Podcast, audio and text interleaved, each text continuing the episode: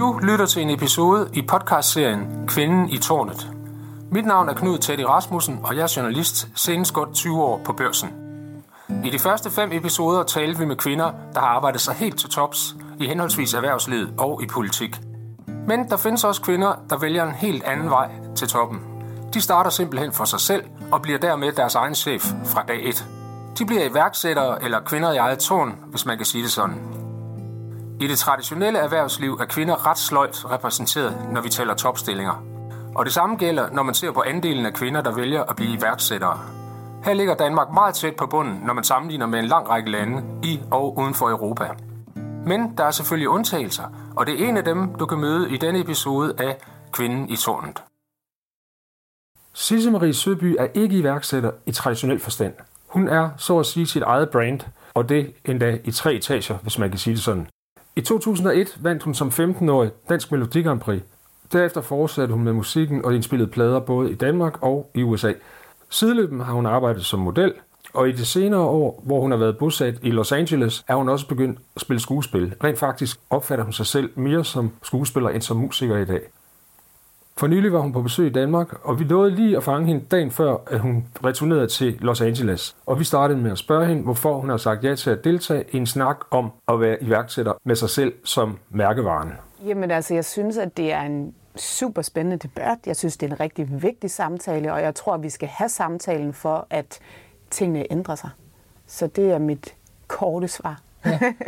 Har du et bud på, hvorfor at kvindelige musikere ikke er så godt repræsenteret i radio som, øh, som mandlige? Altså, jeg tror, at der er rigtig mange grunde til det. Jeg tror, at der er en, en, et, et svaret ligger i du ved, en, den måde, vi ser kvinder på, altså sådan samfundsmæssigt. Jeg tror, at kvinder er meget mere perfektionistiske, så derfor så føler man, at man skal have hele pakken, før man viser sig frem, før man stiller sig frem, før man siger, man tvivler måske lidt mere på sig selv, end mange mænd gør. Det er selvfølgelig en generalisering, og det vil der jo være i samtaler som dem her. Vi bliver nødt til at sætte nogle generelle idéer op, ikke? Vil det sige, du tror, det er mere et spørgsmål om, øh, hvor kvinderne befinder sig sådan mentalt, end, end det radiostationer for eksempel? Nej, altså, når jeg tænker på min karriere i musikbranchen, så kan jeg næsten ikke komme i tanke om nogle kvinder. Altså dem, der bestemmer, hvad for noget musik, som skal på en plade, eller der skal udgives som single. Direktørerne på pladeselskaberne. Øh, øh, dem, der sad i marketing. Der kan jeg måske komme i tanke om et par få kvinder, der sad og lavede noget marketing og sådan noget. Men jeg var jo omgivet af mænd, når jeg har siddet i musikstudier har det været mænd, da jeg var helt ung barn, kan slet ikke komme i tanke om nogle kvinder. Der er kommet flere kvinder til, men det er jo klart nok, mændene vælger også ret meget hinanden. Ikke? Nå, men hvem skal så ind og sidde på den her post? En, måske en anden mand, der er lidt ligesom jeg selv var, eller jeg, som jeg kan forstå, eller vi taler det samme sprog. Ikke? Så det er da helt klart på begge sider.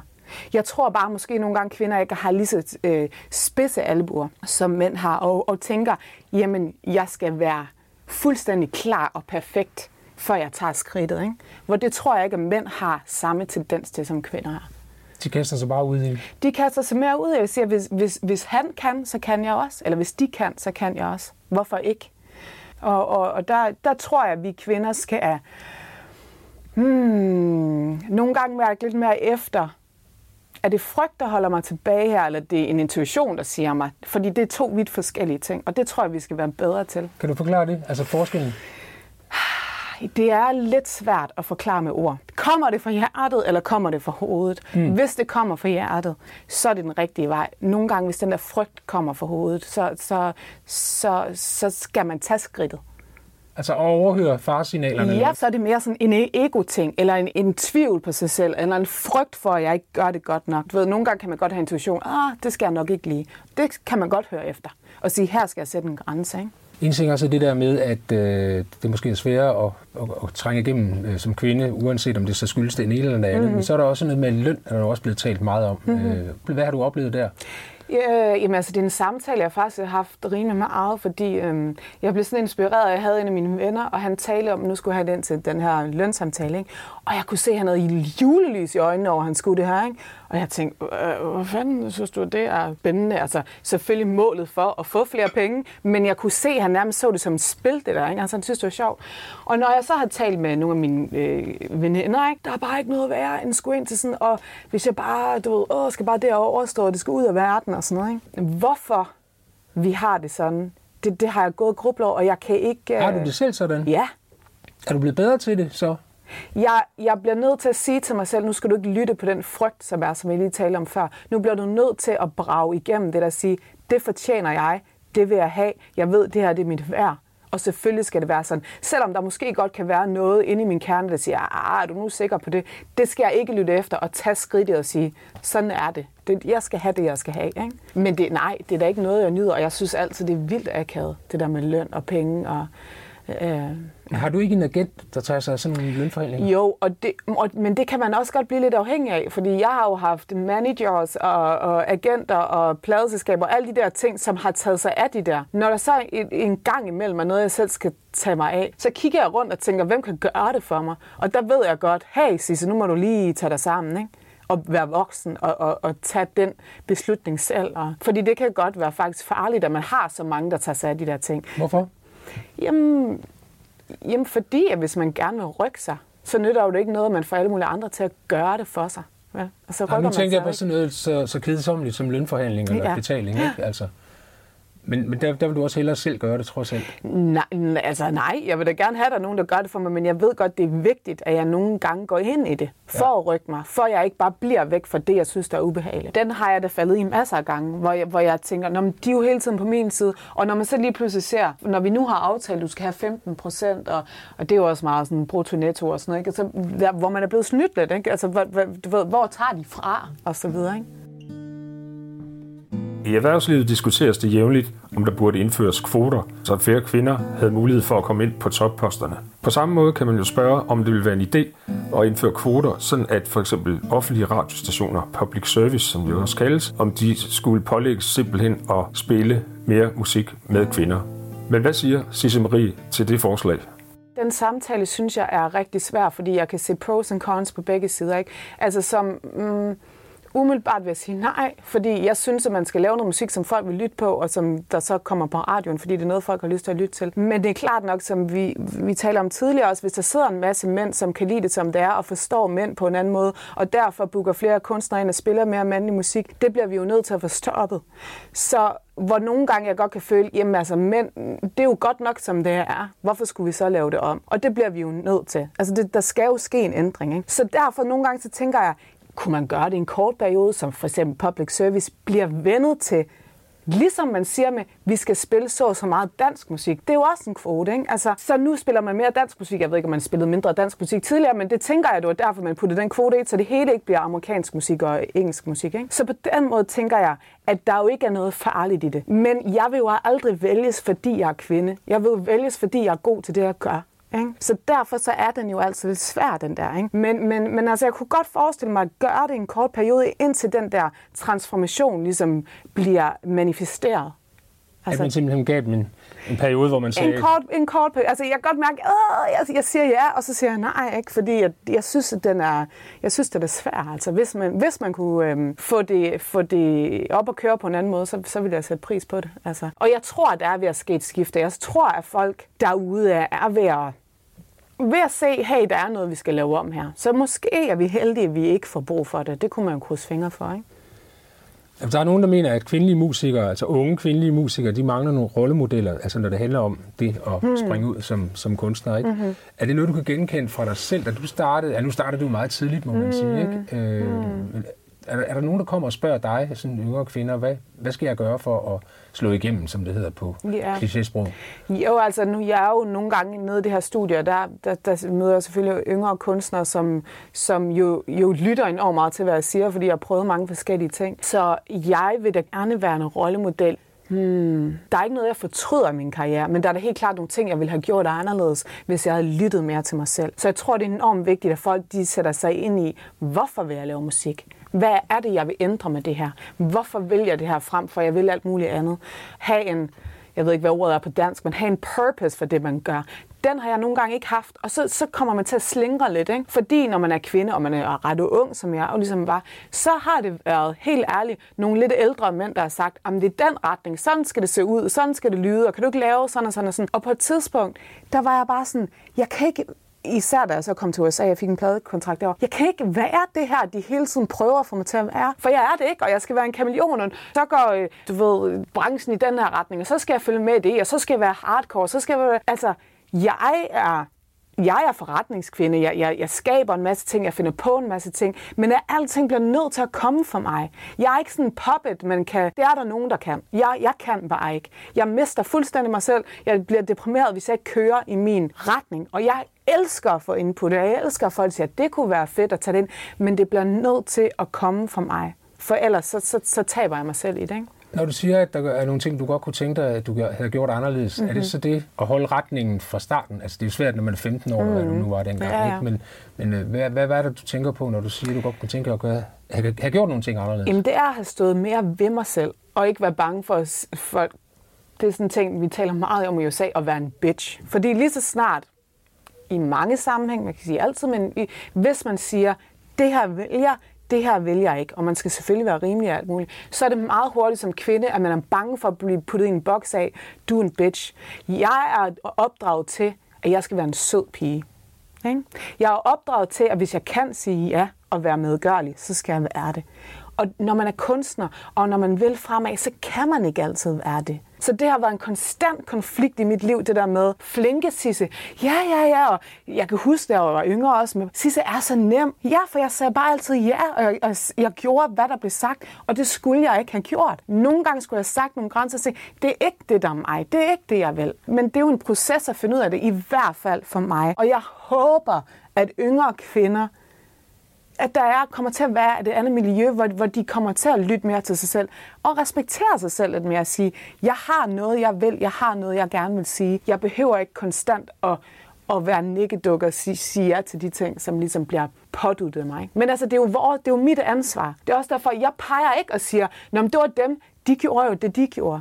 Så det handler om, at, at vi skal have de her samtaler, så, så kvinder generelt finder ud af, hvor står jeg henne i alting? Ikke? Når det handler om at gøre karriere, tales der ofte om, at kvinder mangler gode rollemodeller. Ser Sisse Marie sig selv som rollemodel, og hvor er hun det som mest? Er det som sangskriver, musiker, sanger? Er det som skuespiller? Eller er det som model? Eller måske alle tre ting på én gang? Jeg vil sige, at jeg er model for sjov. Jeg, jeg har aldrig faktisk kaldt mig selv model, men jeg har da arbejdet som okay. model. ja, okay. Nu har du både været musiker og, og model, og ja. nu er du så skuespiller primært. Ja. Du opfatter ja. dig selv lige for tiden mest som skuespiller? Lige for tiden, der vil jeg helt klart sige, at jeg er skuespiller. Nu har jeg beskæftiget mig med det de sidste jamen, hvad er det, 5-6 år, ikke? og taget en masse uddannelser og været med en masse ting, og bor i Los Angeles og, og arbejder med, med skuespil.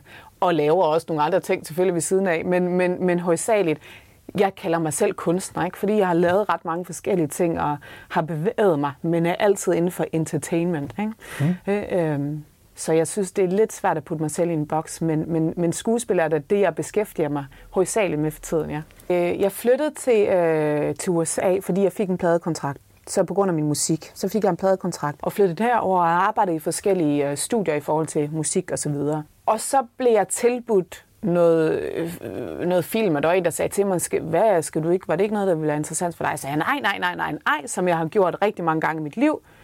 Og så sagde hun, jeg synes lige, du skulle prøve. Og så fløj jeg til uh, New Orleans faktisk alle steder og, og med en film, og så bliver jeg bare totalt bitter af det der. Og der er en ting med mig, det er, når jeg gør noget, så gør jeg det 100%. Så det vil sige, jeg kom hjem, jeg startede på skuespilleruddannelse, øh, bare og kørt hårdt på. Så det er egentlig ikke, fordi jeg prøvede at få foden indenfor som sådan, andet end så lige pludselig, så flyttede jeg til LA, for der var nogle muligheder der, og så kom jeg ligesom ind, og nu har jeg fået nogle top øh, managers og agenter, så, så, så kørte hjulet ligesom bare. Men jeg tror, det handler om i høj grad om at sige ja til de muligheder, man får. Så jeg har ikke sådan, nu skal jeg have fået en indenfor. Det er mega svært at, at finde rundt i det der, når man ikke... Og jeg startede jo sent i forhold til øh, mange af de venner og veninder, som har været i skuespillerbranchen i mange, mange år. Ikke? Men, men det handler om at at sige ja, og så ser man, hvad der sker. Så du er nærmest glædet indenfor? Altså, jeg havde brug for et, et skifte. Jeg havde koncentreret mig om musik og de her ting i rigtig mange år, og det går skuespil og musik, det går ind i hånd i hånd ret meget, ikke? fordi Altså, det handler om at skabe noget, for ingenting kan alt komme. Ikke? Ja, man har en lille tone i hovedet. Åh, oh, det lyder som, det føles som. Og pludselig har man en sang, som så ligger på et album, eller på Spotify, eller whatever. Nej. Og det samme, man får et script, der er ingenting, og lige pludselig ud af det får man skabt en karakter. Øh, øh, og det der med sådan at bruge sin fantasi og skabe ting, det er jo altså, det, det, det er ret meget i familie med hinanden i de to ting egentlig. Ikke? Så det er ikke fordi, jeg føler på den måde, jeg har skiftet branche, selvom det har jeg jo på sin vis, men det føles ikke så forskelligt. Mm.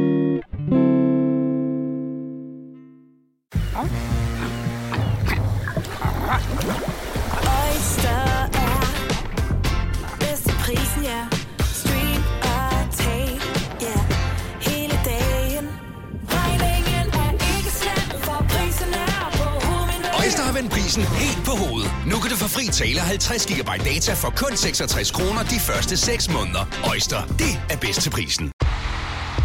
Stream nu kun på Disney+. Plus. Oplev Taylor Swift The Eras Tour, Taylor's version. Med fire nye akustiske numre.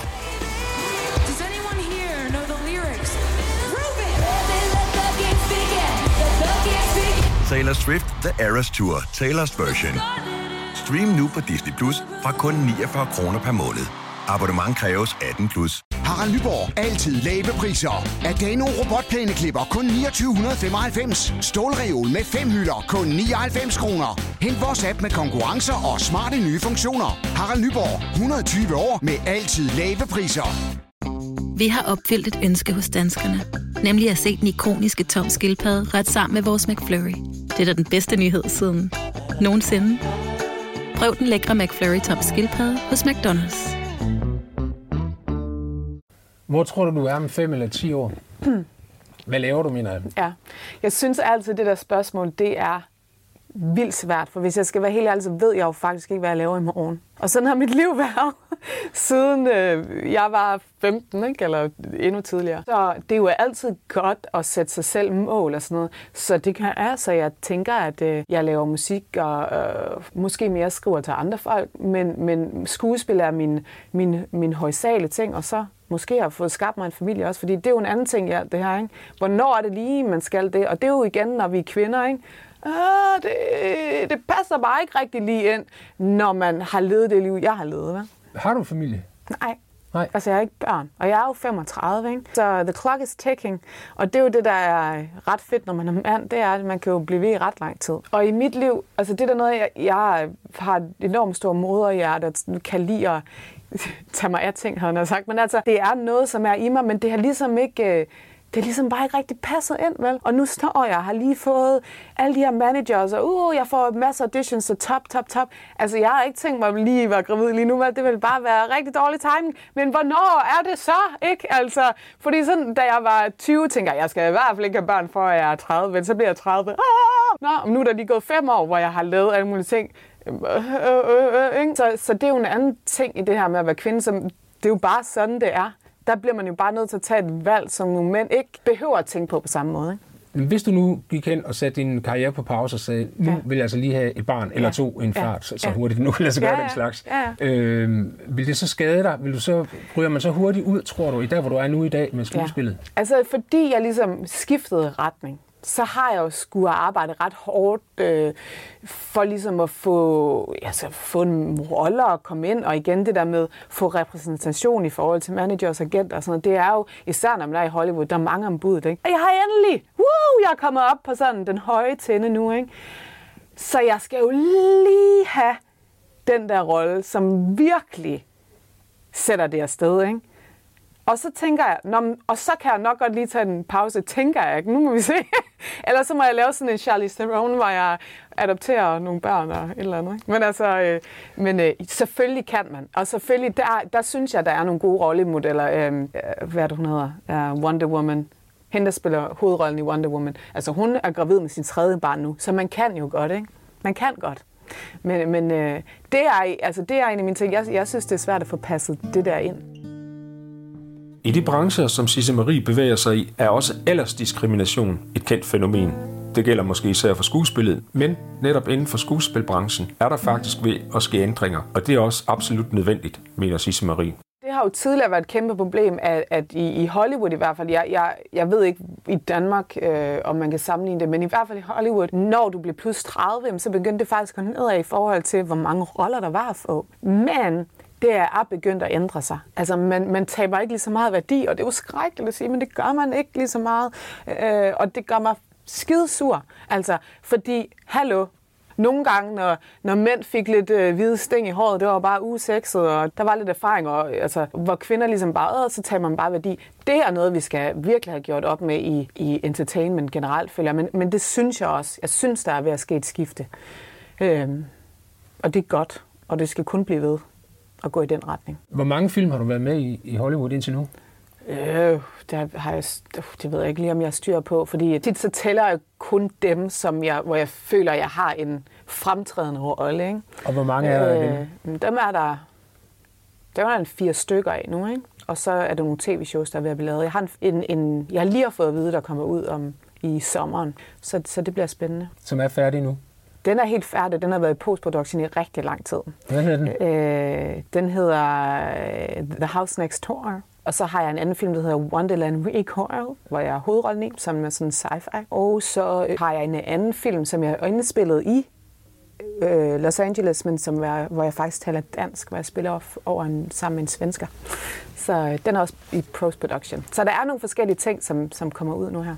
Det er jo det som skuespiller. Man giver sit kreative input, ikke? og så slipper man det. Ja, hvis man ikke er producer på en film, ikke? Eller, eller har andet. Har du flere ting øh, i pipeline? Altså har du nogle ting, du skal over at lave? Det er måske øh, derfor, du skal rejse i morgen. Ja, altså jeg skal, øh, jeg skal faktisk over og lave noget pitch til et dansk tv-program. Øh, så, øh, så det bliver spændende, som handler om noget med spiritualitet, som jeg går meget, rigtig meget op i. Så, øh, men det, det er helt på et plan lige nu. Nu skal vi ligesom lave pitchet til det. Ja. Det der med at blive sat i bås, altså mm-hmm. som om man er sanger eller hvad man nu er. Nu med roller, bliver du sat i bås der?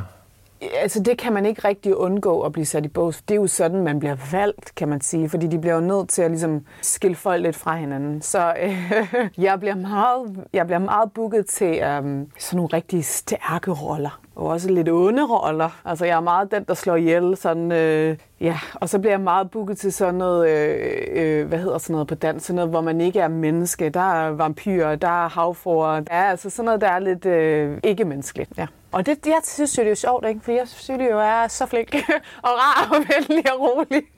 Men øh, sådan ser jeg åbenbart ikke ud. så skal du hele tiden slå ihjel. Ja. Føler du, du skal yde noget mere, eller arbejde hårdere, eller gøre ting anderledes, for at opnå samme anerkendelse som mænd? Mm. Altså nu taler jeg så skuespil. Ja, men jeg vil faktisk sige, at i forhold til musik, der følger det enormt meget.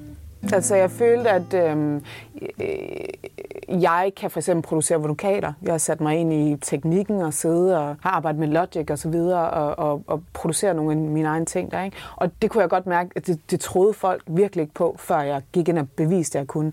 Hvor det vil man ikke sætte spørgsmålstegn ved en mand. Altså, det er jo også interessant, når man kigger på, vi taler om de der tal med, hvad der bliver, hvad der bliver øhm, udbetalt i forhold til kodaer og så videre, og så videre. Altså, hvor mange kvindelige producer er der for eksempel, ikke? Så derfor, fordi der ikke er det, hvis man så lige pludselig har nogle skills, det er lidt, der bliver sat spørgsmål til, er du nu sikker på, at du kan det?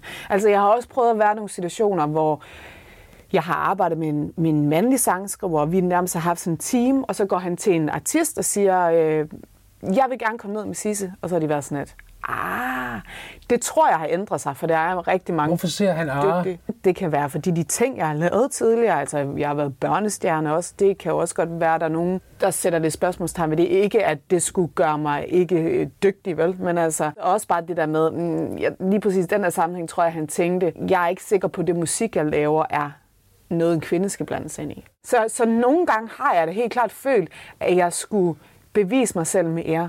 Og så den der lidt gamle traver har jeg faktisk ofte følt, at mit udseende har været imod mig. Fordi at ofte så folk tænkt, øh, Nå, fordi hun har lyst hår blå øjne, ikke? Så, så, så får hun en masse ting for ærende. Så hvor er talent? Altså har hun overhovedet noget talent? Kan hun overhovedet noget? Ikke? Og så har jeg i mange, mange år følt, at jeg skulle ind og bevise hele tiden. Det handler overhovedet ikke om det. Og det er anstrengende af helvedes til. Så nogle gange så gider man heller ikke. Altså det var da også en af de ting, der lidt gjorde i forhold til det musik. Jeg, jeg gad ikke skulle bevise noget mere. Jeg, jeg, jeg, det, jeg, jeg var træt af det. Jeg var træt af at skulle bevise mig selv. Og nu er jeg lidt kommet til et sted i mit liv, hvor jeg tænker, det skal jeg ikke. Og det, og det vil er, og det er også måske noget, som jeg gerne vil sige til kvinder, det er virkelig stop med det der. Altså, jeg ved godt, at den der, sådan, jeg skal bevise mig selv, kan være en drivkraft. Men det kan virkelig også godt være en hindring. Og det handler mere om, hvad der sker med os selv. Fordi lige så snart, at jeg forstår, at det er det, Altså, at det, det gør jeg rigtig meget. Gå ind i et rum, skal bevise over for folk, jeg er flink nok, jeg er sød nok, jeg er dygtig nok. Rrr, alle de her ting. Lige så snart jeg forstod, det skal jeg ikke mere, så kom der også mange flere ting til mig. Jeg var meget, meget modtagelig for at bare gå ind i et rum, og så kunne folk godt mærke den energi, jeg kom ind med. Hun ved godt, hvem hun er. Hun ved godt, hvad hun vil. Og så var det ligesom bare, så kan vi alle sammen slappe af. Men når der kommer en, der bare sådan, nu skal jeg vise, det, det er stressende. Altså, Og det kan du godt gøre, uden at du, som du selv var inde på før, uden at du bliver opfattet som en bitch, som du sagde. Jamen, ja, og det er faren, men det er jo så det, jeg er altså så bange for det. Øh, det er jeg ikke så meget mere. Altså, jeg, er jo, jeg ved jo godt, hvad min intention er, når jeg går ind i et rum. Jeg ved godt, jeg er et godt menneske. Jeg ved godt, jeg vil det bedste for alle mennesker, jeg møder. Og det må jo være det vigtigste, ikke? Jo, jo, altså udseende er stadigvæk en, en, en kæmpe stor ting, og altså jeg vil faktisk sige i forhold til musikbranchen, jeg har overhørt dig nogle gange, mænd, altså kvindelige kunstnere, de er lidt higher maintenance, ikke? Altså, der skal en makeup artist på, når man laver musikvideoer og tager billeder, og det skal hele tiden se ud, fordi der er en anden forventning til, jeg generaliserer, fordi der er selvfølgelig nogle kvinder, hvor det ikke er, ikke er tilfældet, men i hvert fald i popmusik, der er et kæmpe stort pres på, hvordan ser kvinder ud, fordi det bliver vi enormt meget bedømt på. Sex, eller man skal, du ved, have noget bestemt tøj på, alle de her ting. Det er der selvfølgelig også med mænd, men i langt, langt mindre grad. Jeg tror, hvis der kom en kvindelig artist, som så ud som Ed Sheridan, Bare lige for at sige et eller andet. Ikke? Han er jo ikke sådan klassisk et smuk mand, eller sådan super tiltrækkende. I forstår, hvad jeg mener, ikke? Hvis der kom pendant til ham, altså hun bliver bare krudtet op på en helt anden måde, fordi det er bare en del. Så det er dyrere at lave kvindelige artister. Bare sådan helt, jeg ved godt, det er lavpræt, som det er det. Jeg tror også, kvinder kigger mere på, når man, hvad for en cover kommer der ud, den proces bare sådan, fordi de er mere fokuseret på, hvordan tager jeg mig ud. Det er mænd ikke helt på samme måde, fordi der bliver ikke sat de samme krav til dem. Jamen, hvad så har dit eget udseende, altså fordi nu har du jo arbejdet som model øh, mange steder, øh, har det så været en fordel eller en ulempe, sådan, hvis du skal lave en bottom line? Ja, jamen, det ved jeg ikke, om man kan lave, for det er jo klart nok, i nogen sammenhæng, der har det været en kæmpe fordel. Fordi jeg kan gå ind i et rum, og så kigger folk og tænker, hmm, hun ligner da en stjerne. Altså det har jeg tit fået at vide, ikke? uden jeg overhovedet har åbnet munden eller gjort noget som helst. Det er da meget fedt, det er da meget godt udgangspunkt. Ikke? Men, men i forhold til det der med at blive taget seriøst, eller, eller blive respekteret, eller du ved, alle de her ting, eller at der har været så meget fokus på, hvordan jeg så ud. Altså så var så nogle gange, det er jo ikke den, jeg er. Det er mit bodysuit, det her. Det er jo ikke den, jeg er. Det er jo ikke min sjæl. Det er jo ikke det her kød suit, jeg har på, vel? Altså, så, så det er jo øh, det er positivt og negativt. Det, men jeg tror ikke, man kan på den måde mm, gøre det op, altså. MeToo-bevægelsen har haft en stor effekt rundt om i verden, og ikke mindst i USA. Det kan Sisse Marie tale med om, og hun deler også et par af sine egne erfaringer, som viser, i hvilken retning tingene bevæger sig.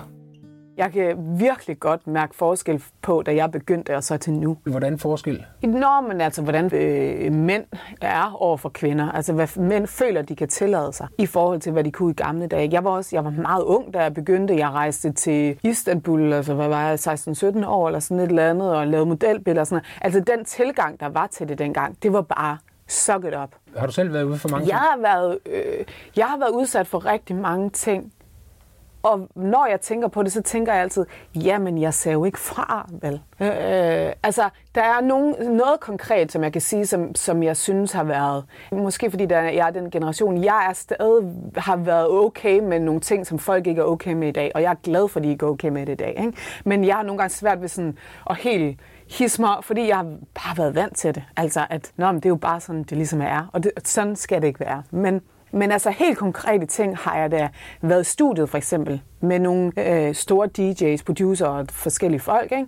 hvor lad os lave noget sammen, og så sidder man og skaber noget, og der er god kemi, og det er fedt. Og så kommer der et tidspunkt, hvor, hvor den her person siger, jeg kan godt mærke, at de gerne vil noget mere. Så siger jeg, det vil jeg ikke.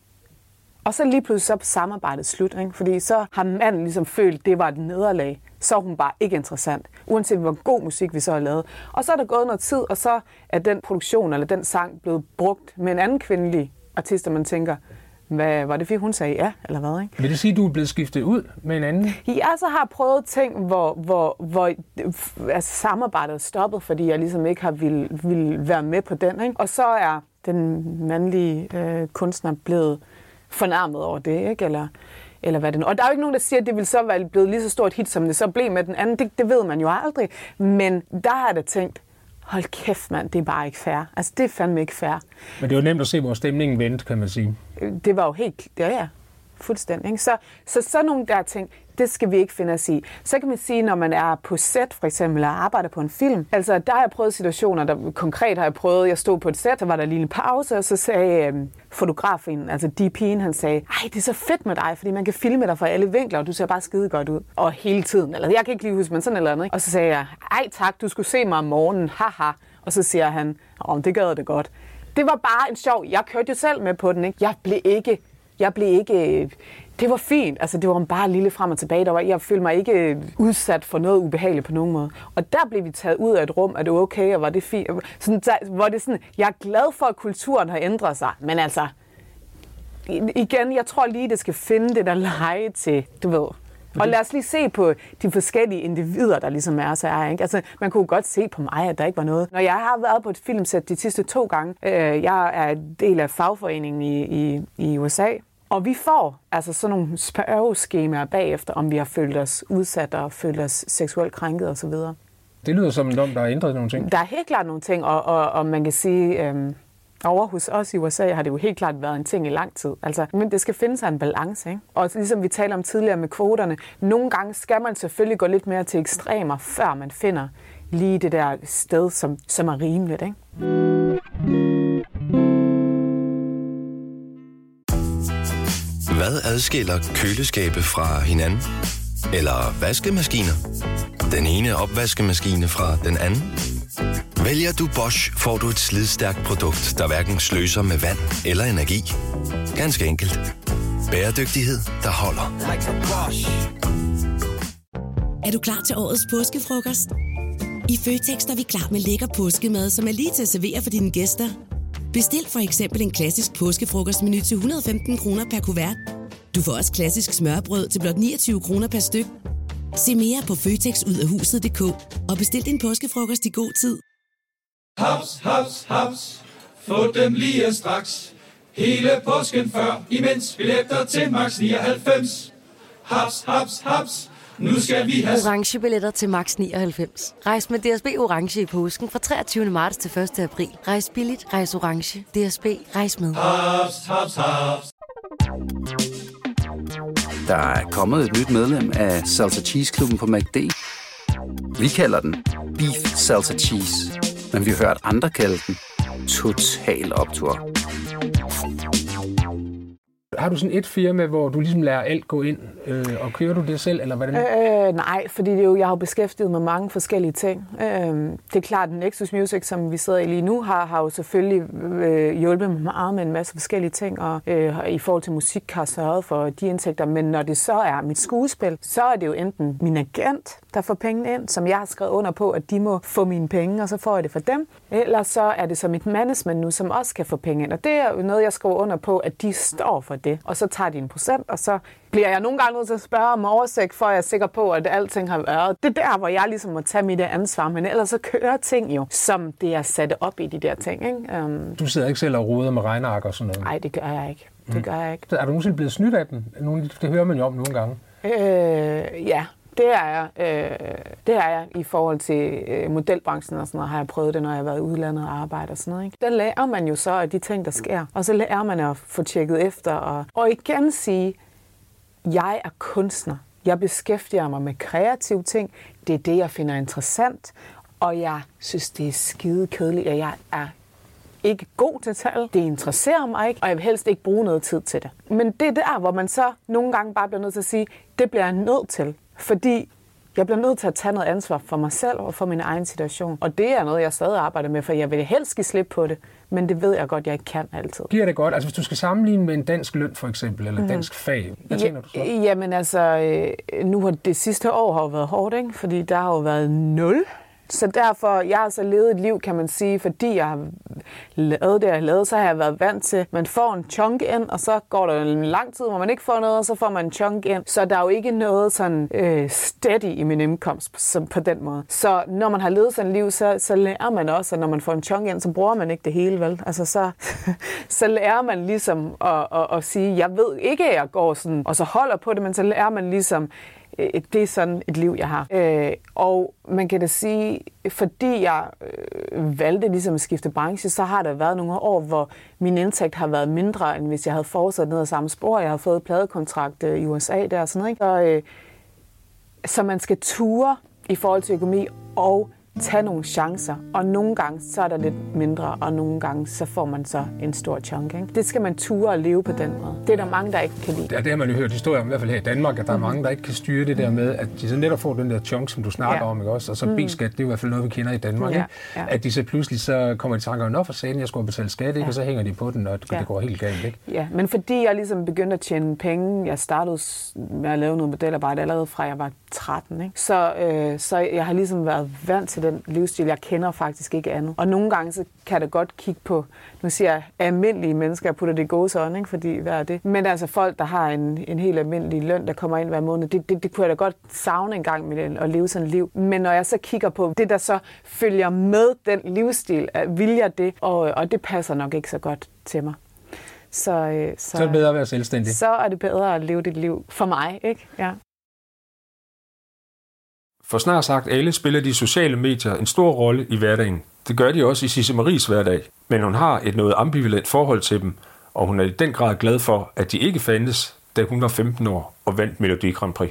Jamen altså, jeg synes det der med sociale medier, nogle gange, så synes jeg, det er det mest forfærdelige, der er skabt. Ikke? Og andre gange, så synes jeg jo, det er en, en super god måde, man kan kommunikere og nå folk på, og sige nogle ting, som man gerne vil, og, og få nogle budskaber ud. Så selvfølgelig tænker jeg over, hvad jeg lægger op, men jeg er enormt glad for, at det ikke var kæmpestort, da jeg var lige de der øh, oh, 16, 17, 18, 19, 20. Fordi jeg gik personligt igennem, fordi jeg var begyndt så tidligt sådan, i forhold til min seksualitet og sådan noget, hvor meget skal man bruge det, hvor lidt skal man bruge det. Åh, jeg er glad for, at jeg ikke gik igennem det med Instagram eller TikTok eller et eller andet, fordi det kunne have gået grueligt galt, når man lige har, åh, jeg er ikke et eller andet, jeg vil ikke puttes i boks, jeg er ikke børnestjerne, jeg er voksen og alt muligt. Så jeg er glad for, at det ikke var der på det tidspunkt, så jeg på en eller anden måde ikke havde mulighed for at eksperimentere med det. Fordi nu er jeg jo ligesom et andet sted, jeg er voksen kvinde, jeg, jeg ved, hvad jeg står for osv. osv. Så, så på den måde øhm, har jeg da tænkt meget over, at, at det pris er jeg mig lykkelig for. Og jeg tænker over det, og det kommer også lidt an på, hvad for en dag og hvor jeg er og sådan noget. Fordi nogle gange så tænker jeg,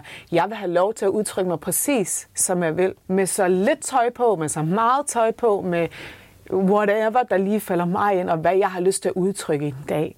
Og nogle gange tænker jeg, ah, det er måske ikke det. For det kan godt være om to uger, så er det ikke det, jeg har lyst til at udtrykke. Ikke? Så det kommer også lidt an på, hvor jeg er øh, med mig selv. Ikke? Øh, men jeg synes da, at vi har et ansvar over at tænke over, hvad, hvad vi sender ud, og hvordan vi påvirker andre mennesker. Det synes jeg da. Mere over for andre kvinder egentlig, øh, end, end, end så meget for mænd, havde han sagt. Men altså, og, og man er ikke kun, hvordan man ser ud, man er ikke kun, hvad man laver, hvad man beskæftiger sig med. Man har værdi, fordi man er den, man er. Og det, det synes jeg er vigtigt, at folk de husker på, om man husker folk på. Fordi det har jeg nogle gange øh, i min opvækst misforstået lidt. Ikke? Altså, hvor, hvor jeg tænker, jeg er noget, når jeg skaber noget, og når jeg gør noget. Og det ved jeg nu, at det er ikke sandheden. Fordi Fordi at jeg har enormt meget at byde med, bare som det menneske, jeg er, at byde ind med, ikke? og give. Øh, så det er ikke kun, når jeg skaber et produkt, eller jeg ligger nummer et, eller jeg er med i en film. Altså lidt ligesom når jeg siger, når man taler om 12-talspiger og alt sådan noget, du er, er jo ikke det 12-tal. Du er jo den, du er. Ikke? Og der har vi en kultur, og det er jo også, nu taler vi topposter og, og alt muligt, ikke? Men hvorfor er der flere mænd, der sidder, og hvorfor, altså måske er der kommet et sted, hvor der er flere kvinder, som tænker, jamen hvad er succes? Hvad er succes? Er succes altid at være chef og være CEO og være alt muligt? Altså, er succes også bare, jeg har et godt liv, jeg er glad? For nogen vil det være at være chef, men for andre vil det være at have et harmonisk liv og have nogle børn og bo på landet. Og det er også okay, ikke? Altså, og der ved jeg ikke, om kvinder måske er hurtigere kommet til, og, du ved, det handler ikke kun om, hvordan vi bliver set ud af til. Det handler også om, du ved, hvem vi er, og ja, ej, der er mange, der er jo så meget i det her. Jeg kan jo tale lang, lang tid. Men altså, jeg tror også i denne her verden, og det er ved at skifte, vi har brug for mere kvindelig energi. Mænd kan også godt have noget kvindelig energi. Men den der sådan, øh, albuer, action og bare tage handling hele tiden, det skal vi, og det skal vi have. Men man kan gøre det på forskellige måder. Og, og der tror jeg, vi har brug for lidt mere sådan, i USA kalder vi det sådan, the divine feminine. Ikke? Det har vi brug for i verden. Det Kan du give et eksempel på det? Ah, Kan jeg give et eksempel på det? Det var sådan lidt abstrakt ud. Ja, jamen det er det jo. Det er det jo. Jamen det er ikke, jeg tager handling, og så får jeg, og så får jeg, og så tager jeg, og så tager jeg. Det handler om, det er sådan, hvad har jeg at give her? Altså det er sådan lidt blødere. Hvad har jeg at give, og hvad har du af kompetencer, som du kan give? Og det ikke kun handler om, hvad får jeg ud af det? Altså, fordi der er så meget, den er meget maskulin som energi. Altså, hvis jeg skal sidde på toppen som kvinde, bliver jeg så nødt til at opføre mig som mand. Og det mener jeg jo ikke. Men jeg kan godt mærke, have været i et mandligt univers. en mandlig- Jeg har virkelig prøvet at være mere maskulin, for nogle gange bare at blive hørt. Fordi at nogle gange den der kvindelige energi, som er sindssygt vigtig og mega powerful. Det er ikke det, vi ser som en CEO. Men det kunne det jo godt. Det kunne det jo godt. Det er jo et helt sådan øhm, menneskesyn, altså en helt anden sådan samfund, der skal laves om. Ikke? Det bliver mål med en anden målestok, kan man sige. Ja, ja, hvis man er leder, så er man på en bestemt måde. Men er det sandhed og den endelige sandhed? Mm. Det kan man jo så sætte spørgsmålstegn ved, ikke? Fordi når vi har en kvindelig statsminister, altså, så skal hun i et suit lige pludselig, og alle de her ting, ikke? og måske også være mere maskulin nogle gange, fordi det er det, folk føler sig trygge ved. Men jeg siger bare, at det er den rigtige måde. Det ved jeg ikke. Jeg ser da også kvinder på en bestemt måde. Altså, jeg er da også med til det. Du ved, nogle gange så er jeg blevet sådan lidt fortørnet over, at jeg er gået ind i et rum eller ind i et møde, og så lige pludselig så er der en, der siger, ej, jeg har slet ikke forventet, du var sådan. Altså, hvor man tænker, hvorfor? Hvorfor ikke det? Fordi de, nå, de havde en eller anden idé om, at jeg så ud på en bestemt måde. Så eller andet, altså, øh, øh, det, nå, altså, okay. Det, jeg tror ikke, det er særlig ofte, at en mand får det at vide. Det gør vi også mod hinanden. Altså, der skal virkelig også til at være en kultur med kvinder, hvor det ikke, der er så meget konkurrence mellem kvinder. Og det er noget, der virkelig skal laves om på. Fordi det, der er mit, det er mit, og det, der er dit, det er dit. Ja, der er ikke noget, jeg tager fra dig, hvis jeg stråler og er min, den bedste af mig selv. Det, du taler om, er det der lidt ubehagelige begreb, der hedder kvinde er kvinde værst. Ja, så det, det, er, det er det nok. Det er det nok. Altså, øhm, helt ærligt har jeg igennem mit liv haft, haft flere mandlige ven, øh, venner end, end kvindelige. Fordi jeg magter ikke det der konkurrence hele tiden. Fordi jeg er ikke i konkurrence med nogen. Det er jeg virkelig ikke. Fordi den rolle, der er min, den er min. Det er det, jeg er bedst til. Og så den rolle, der er bedst for Birgit, den er bedst for Birgit. Altså, den kommer jeg ikke til at booke. Det er hendes.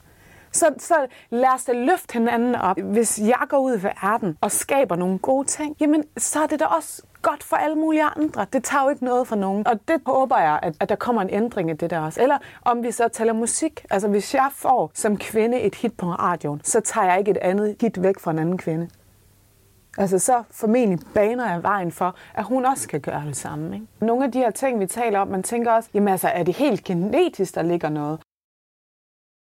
Som en sidste lille krølle nåede vores snak også omkring den danske Oscar-vinder Druk. En film, hvor præstationerne er så fremragende, at mange troede, at skuespillerne rent faktisk var fulde, da de indspillede filmen. Men det var de altså ikke, har de senere fortalt.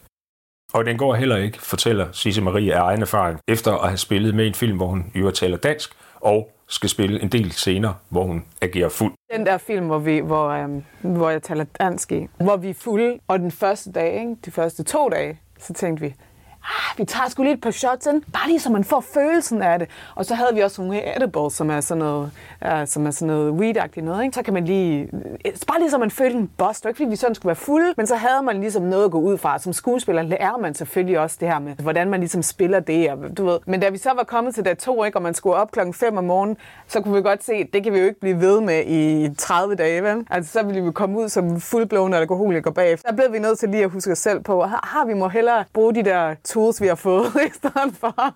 Fordi at, øh, det er også lidt svært at huske replikkerne og sådan noget, ikke? Du har lyttet til en episode i podcastserien Kvinden i tårnet.